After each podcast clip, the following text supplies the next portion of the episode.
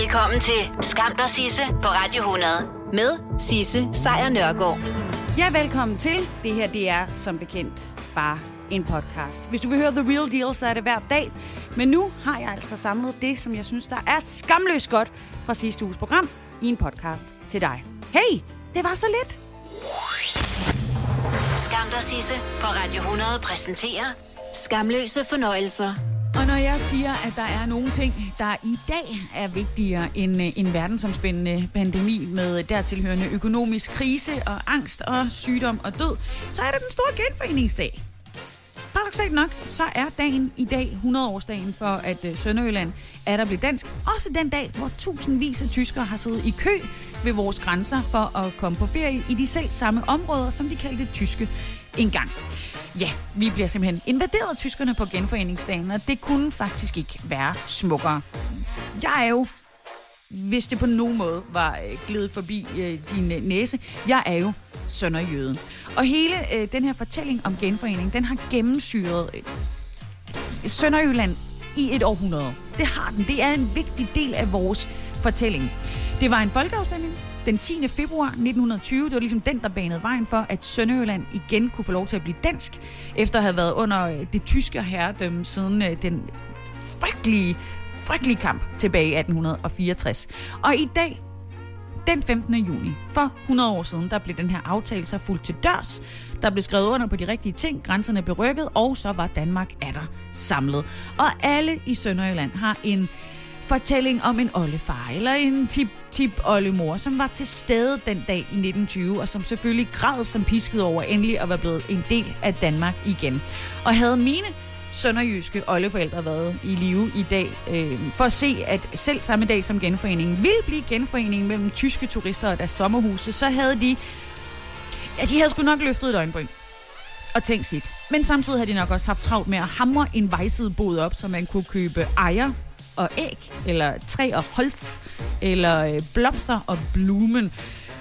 Sådan er det jo i dag, og heldigvis for det. Og at Sønderjylland er der blevet dansk, betyder jo så meget for os sønderjyder, at du jo faktisk, hvis du kigger lidt på nogle af de øh, referater, der er fra byrådsmøder i den øh, region af landet, kan se, at det stadigvæk er en ting. Tag for eksempel hele den her øh, debat om at lave vejskilte med navne på både tysk og på dansk. Altså efter 100 år, så kan det stadigvæk få danskere til at eksplodere. Fordi selvom der er et tysk mindretal i Sønderjylland, og et dansk af samme slags i Tyskland i øvrigt, jamen så er grænsen nærmest en hellig del af historien. Det er her grænsen går. Det har den gjort siden 1920. Her er det dansk og kun dansk. Og jeg tror, jeg forstår det. Omvendt så tror jeg også, at jeg forstår den mere inkluderende del i, at nogle tyskere altså stadigvæk befinder sig i dansk land. Men i dag, uanfægtet hvad man er, for 100 år siden, der samledes vi sønderjyder med resten af Danmark. Og det vil jeg altså bare rigtig gerne sige et kæmpe hurra for. I den her weekend, der havde øh, min øh, kæreste og jeg den store fornøjelse af at tage en tur til øh, vestkysten over og, øh, og skrige lidt af Vesterhavet. Og vi skulle øh, nyde øh, hele det her område. Altså alt det, vi kunne nå i løbet af en weekend, helt alene, inden tyskerne jo i dag kommer og, og overtager. Og vi begyndte i Henne, Henne Strand. Der var ikke nogen kø til hverken øh, kaffen eller isen. Stranden var praktisk taget øde. Og så tog vi den langs øh, vestkysten. Du ved, hele det der stykke, der ligger imellem øh, Vesterhavet og Ringkøbing Fjord. Hele vejen op til øh, Hvide Sande. Og der var ingen søndagsbilister. Øh, der var stort set kun os. Så stoppede vi i Hvide Sande, og der var helt stille. Jo, det blæste, det var altså. men der var stille og høj sol. Men på turistkontoret, der kunne de fortælle, at de ville stå op natten til i dag omkring klokken 2 for at gøre klar til det her store ryk ind, som de har ventet på i måneder. Og jeg tror, jeg tror, det var en rigtig, rigtig god idé at være tidligt op. For allerede et par timer inden at grænsen åbnede, så var der faktisk kø for at komme over fra den, øh, den tyske side. Tidligt øh, øh, på natten til i dag, der kunne Syd- og Sønderjyllands politi i hvert fald øh, fortælle om, at der var en betydelig kø, og den blev kun større i løbet af en natten og i, øh, i formiddags. Rejsende, som så er på vej ind, de er så blevet opfordret til at både have pas og dokumentation klar på, at de er okay for at komme ind. Men politiet har faktisk lettet grænsearbejdet ved at bare gå over til en stikprøvekontrol, fordi ellers ville det gå fuldstændig bananas. Så dermed så er der for første gang siden 14. marts ikke fuld grænsekontrol, og så endda på den store genforeningsdag. Det kunne nærmest ikke være smukkere. For ligesom at mindske den her kødannelse, som har været enorm, så har man også besluttet sig for, at man simpelthen åbner flere grænseovergange. Så der er altså mulighed for at komme over alle mulige steder. Og selvom det ifølge politiet er foregået stille og roligt i løbet af nat, så skal man nok forvente, at der stadigvæk vil være lidt kø i løbet af i dag. Og det har jo noget at gøre med, at tyskerne nu endelig kan få lov til at komme på ferie i Danmark. Og det bliver en lækker ferieuge, kan man sige. DMI har været ude og sige, at der er sol og der er varme hele ugen, så det er den største krammer. Men det er jo ikke kun tyskerne, der kan opleve de helt store øh, vejrfænomener øh, i dag. Det er også danskerne, især hvis de kigger op, mens de er ude. Fordi fra øh, lige inden klokken øh, 3, der begyndte fem fly at flyve i formation over Syd- og Sønderjylland. De har været forbi Nordborg, Åben Rå, øh, de har været forbi Haderslev, og øh, hvis du går ud lige om lidt, øh, hvis du smutter ud omkring sådan halv fem igen og kigger op mod himlen, så er de også over Christiansfeldt, Frederikshøj, Hejsminde, Skamlingsbanken, Koldinghus, Skibelund, Krat, Ribe, Skærbæk, Bredebro, Tønder, øh, Padborg, Koldund, Rønshoved, Gråsten Slot, Broager, Dybelbanke, og så runder de af kl. 17.40 på Sønderborg Slot. Så altså kæmpe meget op at kigge på de her fem fly, der er i, øh, i luften, fordi det er jo nok omkring det eneste store festlige indslag, der er i løbet af i dag. Fordi selvom vi alle sammen gerne vil feste, så er der jo stadigvæk corona-restriktioner derude. Så mens tyskerne sad i kø for at komme ind i landet her i nat, så blev der jo øh, forhandlet om den helt store sommerpakke.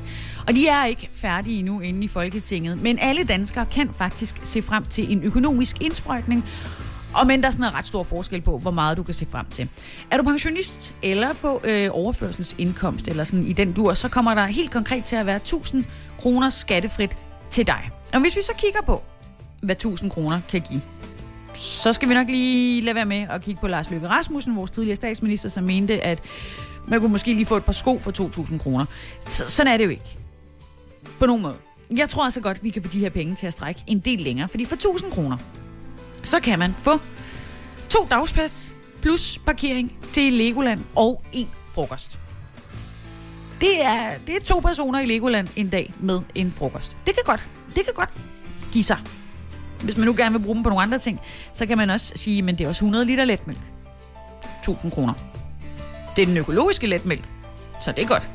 Øh, derudover så, hvis man er til film, og man gerne vil bruge de her 1000 kroner på at øh, give sig selv en kulturberigelse i skyggen den her sommer, så kan man få 13 ture i Cinemax i Aarhus til de her film, der bliver vist om dagen. Uden slik, uden popcorn, det er man med hjemmefra øh, i hemmeligt nede i lommerne, men 13 ture kan det altså blive til. Hvis man er over i, at man lige skal have fornyet garderoben, så kan man faktisk få to sæt Birkenstock sandaler. Og altså ikke én sko, hvis man igen regner efter Lars Løkke Rasmussen. Du kan få øh, 13 jordbærterter i Føtex. Det er også en slags øh, godt humør. Og hvis du ikke er til jordbær, eller måske ikke kan tåle det, så kan du få 25 kilo kirsebær i den her uge for den samme pris, altså for 1000 kroner. Du kan erhverve dig fem gulvventilatorer i netto. Og jeg ved, at du kan huske sommeren i 2018, ikke? Altså, gulv, gulvventilator er the shit. Hvis du køber alle fem, så kan du sælge dem på den blå avis for det dobbelte, hvis vi altså får den samme øh, varme en gang til. Og hey, så har du faktisk tjent på de her 1000 kroner. Nå, men det jeg bare vil frem til, det er, 1000 kroner, det kan gøre en forskel, hvilket jo er det, regeringen gerne vil. Sommerparken, den er blevet underskrevet. Der er rigtig mange øh, politikere og partier, der er ude og glæde sig. Og så var der jo nogle øh, partier, der var ude og sige, at det gad de på ingen måde være en del af. Det er for eksempel Liberal Alliance, det er øh, Nyborgerlig og det er Dansk Folkeparti. Og inden vi lige vender tilbage til, til dem, så kan man lige kigge lidt på, hvordan det ser ud i meningsmålingerne. Fordi en ny vælgermåling, som er blevet foretaget for BT, der ser det ud til, at der bliver skrevet historie fordi for første gang nogensinde så overhaler Pernille Vermund og, og hendes øh, parti, Nye Borgerlige, Christian Thulesen Dahl og hans parti, som jo er Dansk Folkeparti. Fordi hvis der var valg i dag, så ville Nye Borgerlige stå til at få 7,7 procent af vælgerne, mens Dansk Folkeparti de simpelthen har tabt yderligere vælgere siden katastrofevalget sidste år, og de står nu til 6,6 procent af stemmerne. Det er altså en måling, som YouGov har, har foretaget for avisen BT. Der skal lige siges her, at øh, man kan godt øh, kigge på de her tal, men der er altså stadigvæk en statistisk usikkerhed øh, på, øh, på meningsmålingen. I, øh, den, den ligger på omkring plus minus 1,4 procent. Men det er stadigvæk tydeligt, at Nye Borgerlige er røget op af. Altså det, det er 95 procent sikkert, at de står til et sted imellem 6,3 procent og 9,1 procent af stemmerne, mens DF de står et sted mellem 5,2 og 8 procent. Så det går det går ikke sådan, altså det går ikke sådan voldsomt godt for Dansk Folkeparti. Og det samme kan man heller ikke sige om Liberal Alliance. De har også tabt yderligere vælgere. De er nu under øh, den famøse øh, skærelinje for, om de må overhovedet få lov til at eksistere i, øh, i Folketinget. Og det er jo også ret interessant, at de jo også er ude efter den her sommerpakke og har sagt, at det er en, øh, en socialistisk pakke. Det kan de ikke være med på. Det er simpelthen ikke godt nok. Og det er jo fair nok. Det må man jo gerne tænke, det må man jo gerne sige, og det må man jo i den grad også gerne føre politik på. Det ser bare ikke ud som om, at vælgerne er, er med dem, hvad det angår. Ifølge den her måling, som BT i hvert fald har fået foretaget, så ligger Socialdemokraterne ret tungt på magten. Øh, hvis der var valg i dag, så vil 33,8 procent af os stemme på dem. 25,9 procent stemme på dem øh, den 5. juni sidste år. Så det, det er gået opad. De har slugt Måske nogle vælgere, der kommer fra Venstre. Måske nogle af dem, der kommer fra SF, eller de radikale og Liberal Alliance. Øh, ja, og Dansk Folkeparti, fordi de har tabt en masse vælgere, mens øh, konservative, enhedslisten og Nye Borgerlige, de stille og roligt bliver hængende, hvor de er, eller går en lille smule frem. Så ved du det. Det er faktisk ufattelig lang tid siden, at jeg overhovedet har kigget eller set eller læst om en, øh, en vælgermåling. Men det er meget interessant på sådan en dag, hvor, øh, hvor en sommerpakke er blevet underskrevet, om hvad det egentlig er, vi danskere vi går rundt og, øh, og gerne vil stemme på. Nah, der er jo først valg om, øh, om øh, tre år, så vi snakker ikke mere om det nu. Skam der Sisse på Radio 100 præsenterer dagens skamløse øjeblik. Horsens uh, Turistbureau, de reklamerer med øh, naturskønne omgivelser, der er fjorden, der er masser af oplevelser for både børn og voksne, så det er jo øh, en slags kunstmekka efterhånden. Men lige nu, der er byens borgere i hvert fald internt ved at rive hinanden midt over i læserbreve. Fordi hvilken slags kultur skal de have, og endnu mere vigtigt, hvilken kunst? Fordi uh, ifølge lokal, så er Søndergade i Horsens nu bedre kendt som Dødens Boulevard. Og nej, det handler ikke om, at der ligger lukkede butikker, og at der er et byliv under afvikling. Ah, det går ikke så skidt overhovedet ikke. Nej, det er skulpturerne, som pynter eller måske skræmmer folk i byens midte. Og lige nu er der faktisk yderligere en skulptur på vej.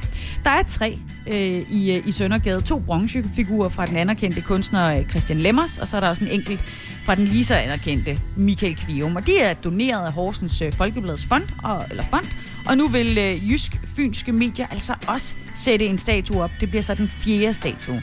Problemet er bare, at de her skulpturer på ingen måde er for alle. Kvium-statuen forestiller sådan en dreng, som sidder og stiger sådan helt paralyseret på et kranje.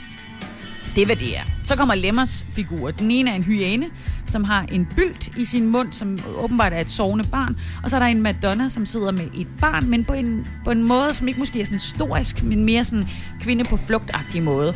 Og det er altså alt sammen i centrum af Horsens. Og nu får de her tre figurer altså selskab af en yderligere en fra, fra Lemmers' øh, øh, værksted. Det bliver så en 176 cm høj bronzeskulptur, som kommer til at hedde Adam. En flot gave bare ikke en, som de har modtaget med glæde.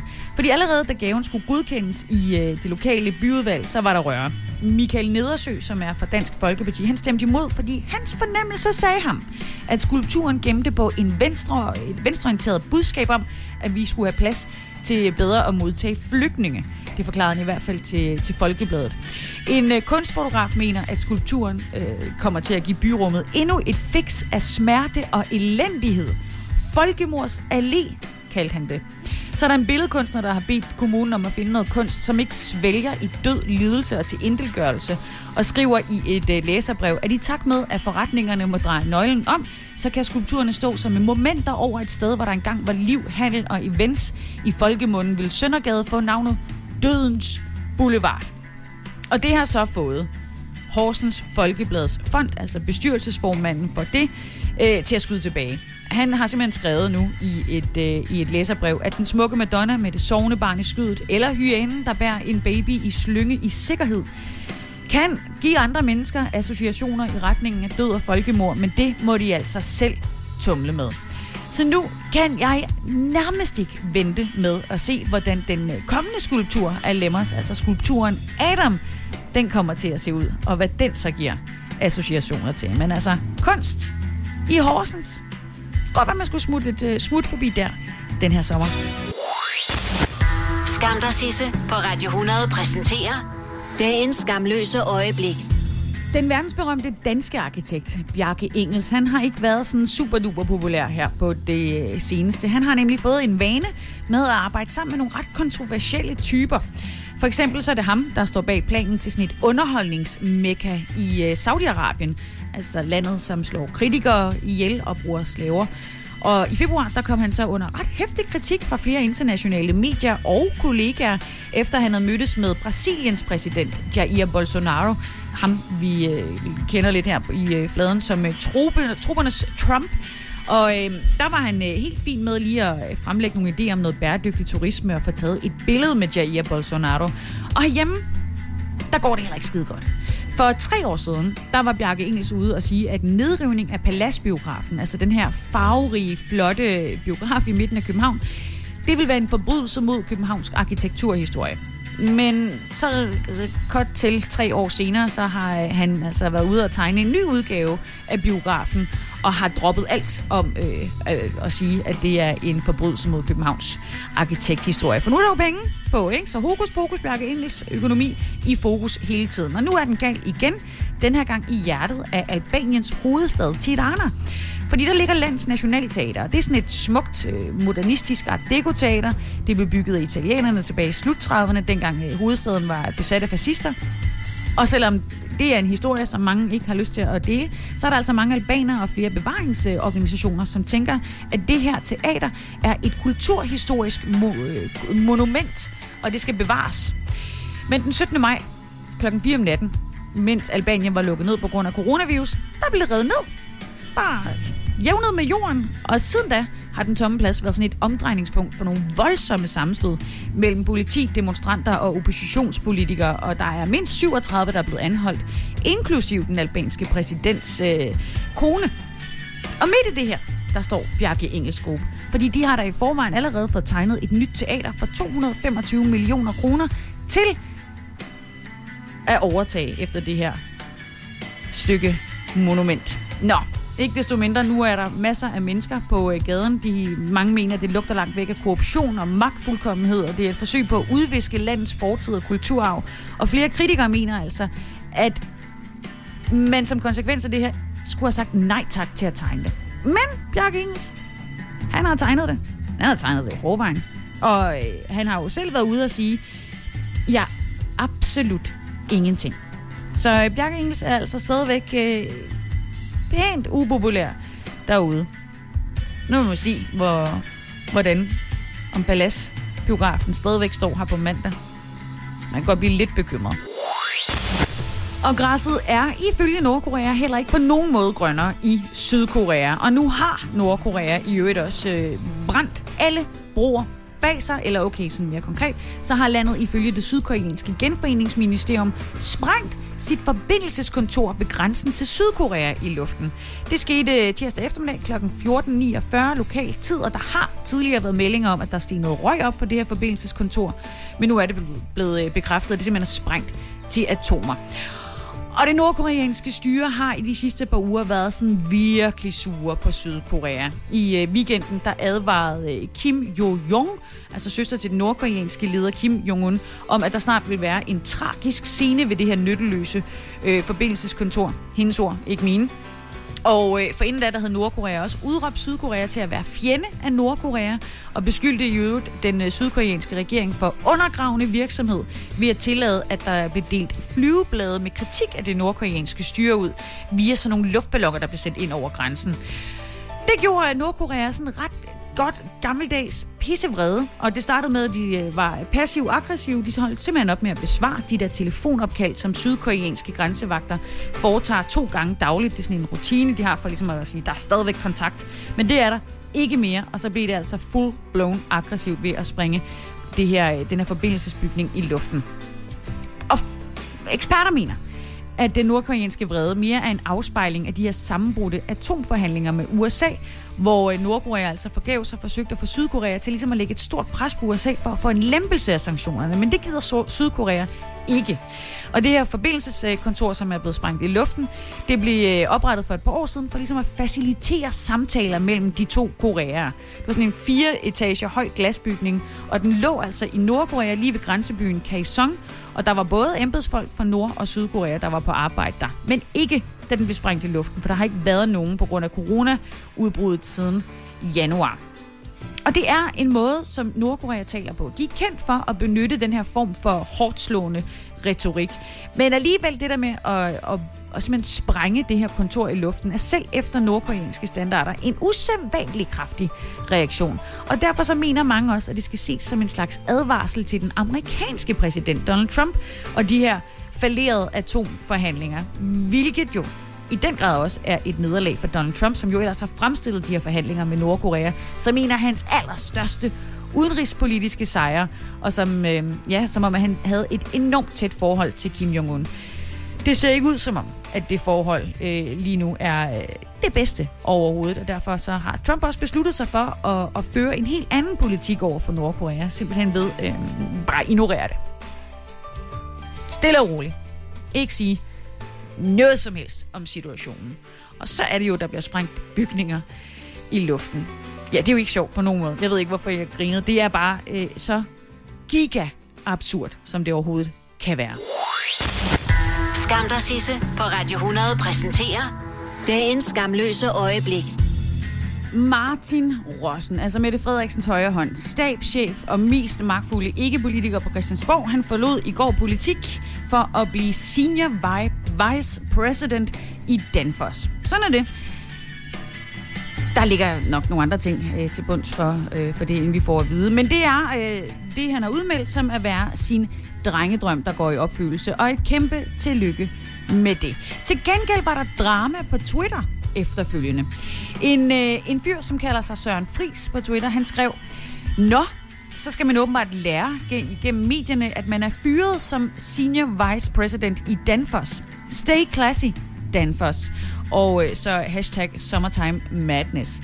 Det var der rigtig mange, der reagerede på. De var kede af det på hans vegne, og de øh, likede, tweetede, de retweetede, alle mulige ting og øh, sager, og opfordrede ham til at gå fra firmaet. Og kort tid efter, så fulgte han så også op med et andet tweet. Nu skriver chefen en mail og spørger, om jeg vil blive hængende i butikken som non-senior vice president. Glem det, chef. Du har ret din seng, og du øh, og nu må du og din nye senior vice president selv ligge i den. Det er der også rigtig mange mennesker, der har liket, og mange, der har, har skrevet, til, skrevet om og tænkt, nej, det lyder godt nok vildt, og han reagerer godt nok voldsomt med at tage hele den her sag ud på Twitter. Der var ikke rigtig nogen, der lige sådan, på det her tidspunkt lige nu begyndte at spørge til, hvad han egentlig var. Han fulgte op med et nyt tweet, og der stod, det næste bliver vel, at stodderen tilbyder mig at blive president for cooling eller president for power solution. Makker. Det der, det er glorificeret afdelingsleder, og alle i Nordborg ved det. Ja, og med alle i Nordborg, så mener han selvfølgelig alle dem i Nordborg, der arbejder på Danfoss. Så nu begyndte nogle mennesker at undre sig over, at han havde den tone, som han havde. Det passer ikke rigtig overens med en vice president i et stort dansk firma. Og man kunne vidderligt heller ikke se nogen steder, der eksisterede en Søren Friis i Danfoss på toplederniveau, som i overhovedet ikke. Og til sidst så skrev han, Krisen er afblæst. Bestyrelsen og jeg har netop aftalt, at jeg påtager mig en spændende ny udfordring, udfordring som Senior Executive Consultants for Future Social Media Blocking and Cancellations. Glæder mig allerede. Det hele var en joke, en løgn. Og der var så sygt mange mennesker, som hoppede direkte på den. Og bare lige for reference, Martin Rossen, altså tidligere stabschef, han tager altså den her stilling efter Kent Kærhø, som øh, gik bort tidligere i år på grund af en, en sygdom. Og ja, hvis man går på Twitter nu, søger på Søren Fris og Danfoss, så kan man se, at nu bliver Søren skældt vildt meget ud. Men altså, de kunne jo vidderligt bare have googlet det først. Hvis der var nogen som helst tvivl, jamen så google Bauhaus får du nye tilbud hver uge. Så uanset om du skal renovere, reparere eller friske boligen op, har vi altid et godt tilbud. Og husk, vi matcher laveste pris hos konkurrerende byggemarkeder. Også discount byggemarkeder. Bauhaus. Altid meget mere at komme efter. Er du på udkig efter en ladeløsning til din elbil. Hos OK kan du lege en ladeboks fra kun 2.995 i oprettelse, inklusiv levering, montering og support. Og med OK's app kan du altid se prisen for din ladning og lade op, når strømmen er billigst. Bestil nu på OK.dk. 3, 4, 5. Der var den. 5 liter benzin per hver nok. Så kan jeg lige komme hjem. Er du også træt af dyre benzinpriser, så skift fagforening og A-kasse til Det Faglige Hus, så sparer du nemt op til 6.000 kroner om året. Tjek detfagligehus.dk Du vil bygge i Amerika? Ja, selvfølgelig vil jeg det. Reglerne gælder for alle. Også for en dansk pige, som er blevet glad for en tysk officer. Udbrændt til kunstner. Det er jo sådan, at de har tørt, han ser på mig. Jeg har altid set frem til min sommer. Gense alle dem, jeg kender. Badehotellet den sidste sæson.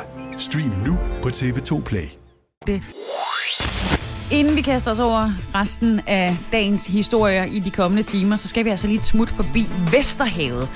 For der var jeg i weekenden, og det var wonderful. Men jeg badede ikke.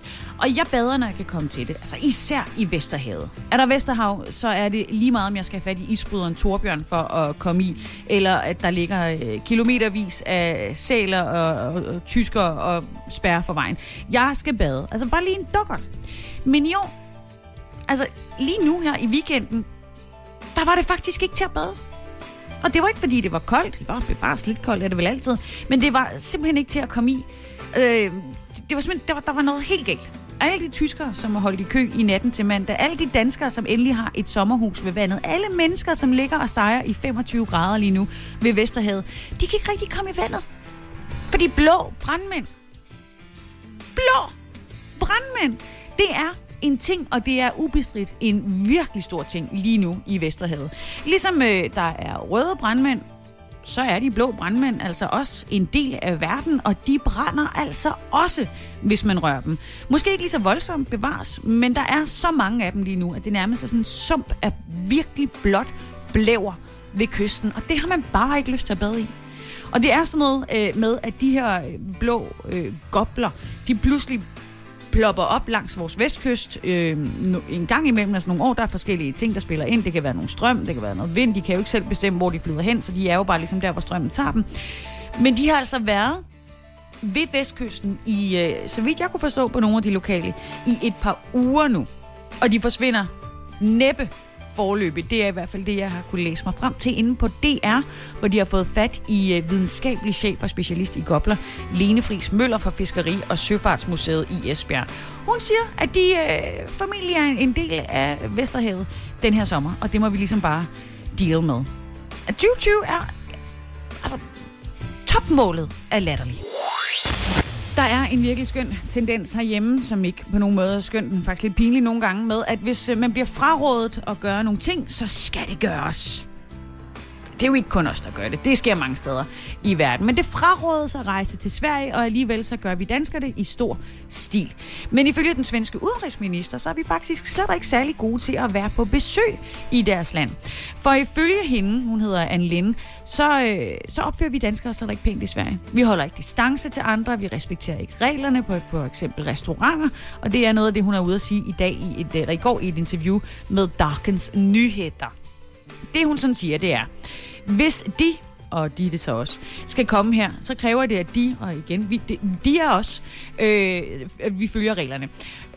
De har fået rigtig mange mails om, at der kommer folk fra øh, Danmark, og at de ikke respekterer den sociale distance, og at danskerne flytter bord sammen på restauranter og alt muligt. Og det kan vi ikke have. Det siger hun ikke. Det er mig, der parafrasere ind over det her. Udenrigsministeren hun understreger dog, at vi er velkomne, så længe vi følger reglerne. TV2 har så forsøgt at få øh, simpelthen svar på, hvor hun har de her oplysninger. Hvad er det for nogle mails, der, der beskriver vores øh, opførsel? til det, der har øh, udenrigsministerens øh, pressetjeneste svaret, at hendes udtalelser er baseret på kommunikation og oplysninger, som regeringen modtager og at øh, udenrigsministerens udtalelse selvfølgelig ikke gælder alle danskere. Og hun har heller ikke sagt, at danskere i højere grad end svenskere ikke følger sundhedsmyndighedernes anbefaling. Det var bare os, der lige blev kastet under bussen deroppe. af deres udenrigsminister. Når det så er sagt, så skal alle jo følge restriktionerne og reglerne i det land, man er i på grund af den her pandemi.